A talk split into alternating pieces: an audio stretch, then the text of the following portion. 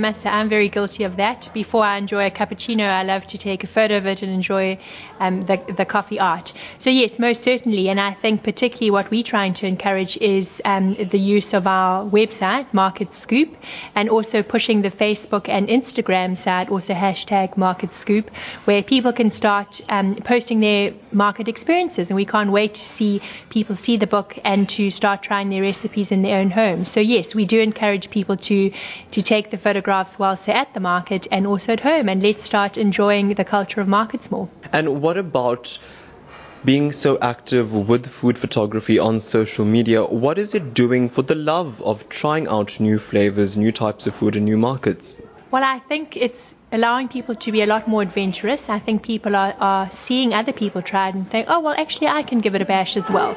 And I think previously um, all the recipe books were actually designed for perhaps more people who were focused on advanced cooking and, and baking, etc. But this definitely allows um, more of the market to, to start trying different recipes. Mm-hmm. And would you say that South Africans are more interested now? There was a stage where you think, oh, well, that's only what Jamie Oliver could do. I couldn't. I'm just going to, like like I said, make macaroni and cheese.